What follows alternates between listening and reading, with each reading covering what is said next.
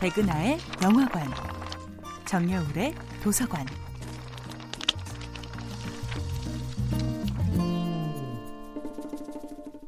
안녕하세요. 여러분과 아름답고 풍요로운 책 이야기를 나누고 있는 작가 정여울입니다. 이번 주에 만나보고 있는 작품은 서머셋 모음의 달과 육펜스입니다. 런던에서 살던 증권 중개인 찰스 스트릭랜드는 파리로 떠나 예술가 지망생이 되었으며 이제 마르세유를 거쳐 타히티에 정착함으로써 진정한 예술가로 거듭납니다. 타히티는 바로 찰스가 오랜 방랑 끝에 이른 곳이었으며 이곳이 바로 그가 자신의 명성을 확립시켜준 그림들을 그려낸 곳입니다. 그는 타히티에서 진정한 자기 자신의 모습을 발견했던 것이지요.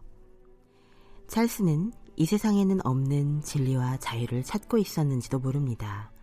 그러다가 사랑에서 그 자유와 해방의 길을 찾으려고 합니다. 하지만 자신을 조건 없이 후원해주고 따스하게 보살펴주었던 더크 스트로브의 아내 블란치와 함께했던 시간도 찰스에게 완전한 휴식을 선물해주지는 못합니다. 예술가가 꿈꾸는 완전한 휴식을 사랑에서 찾는 것은 어쩌면 불가능한 꿈이었는지도 모릅니다. 찰스는 그에게 매달리는 블란치를 매몰차게 버리고 떠납니다. 그리고 마침내 문명의 손길이 아직 닿지 않은 야생의 땅, 타히티에서 자신이 진정으로 찾고 있던 자유와 해방의 이미지를 찾아냅니다.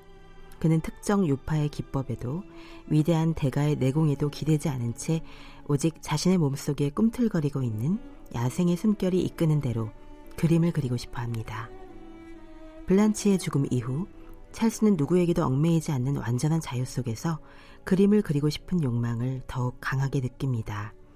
그가 마르세유를 거쳐 타히티 섬을 선택한 이유는 그곳이야말로 태고적 인류의 원시적 충동이 살아 꿈틀거리는 야생의 공간이라 믿었기 때문이지요.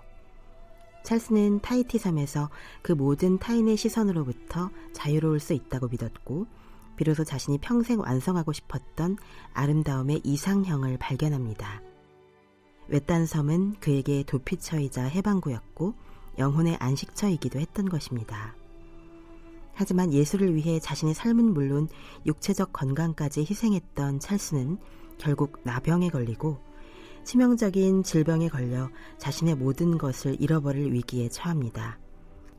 예술을 향해 자신의 인생 전체를 걸어버린 찰스는 그렇게 하나뿐인 육체마저 위대한 예술의 이상을 위해 불태워버린 것입니다. 정여울의 도서관이었습니다.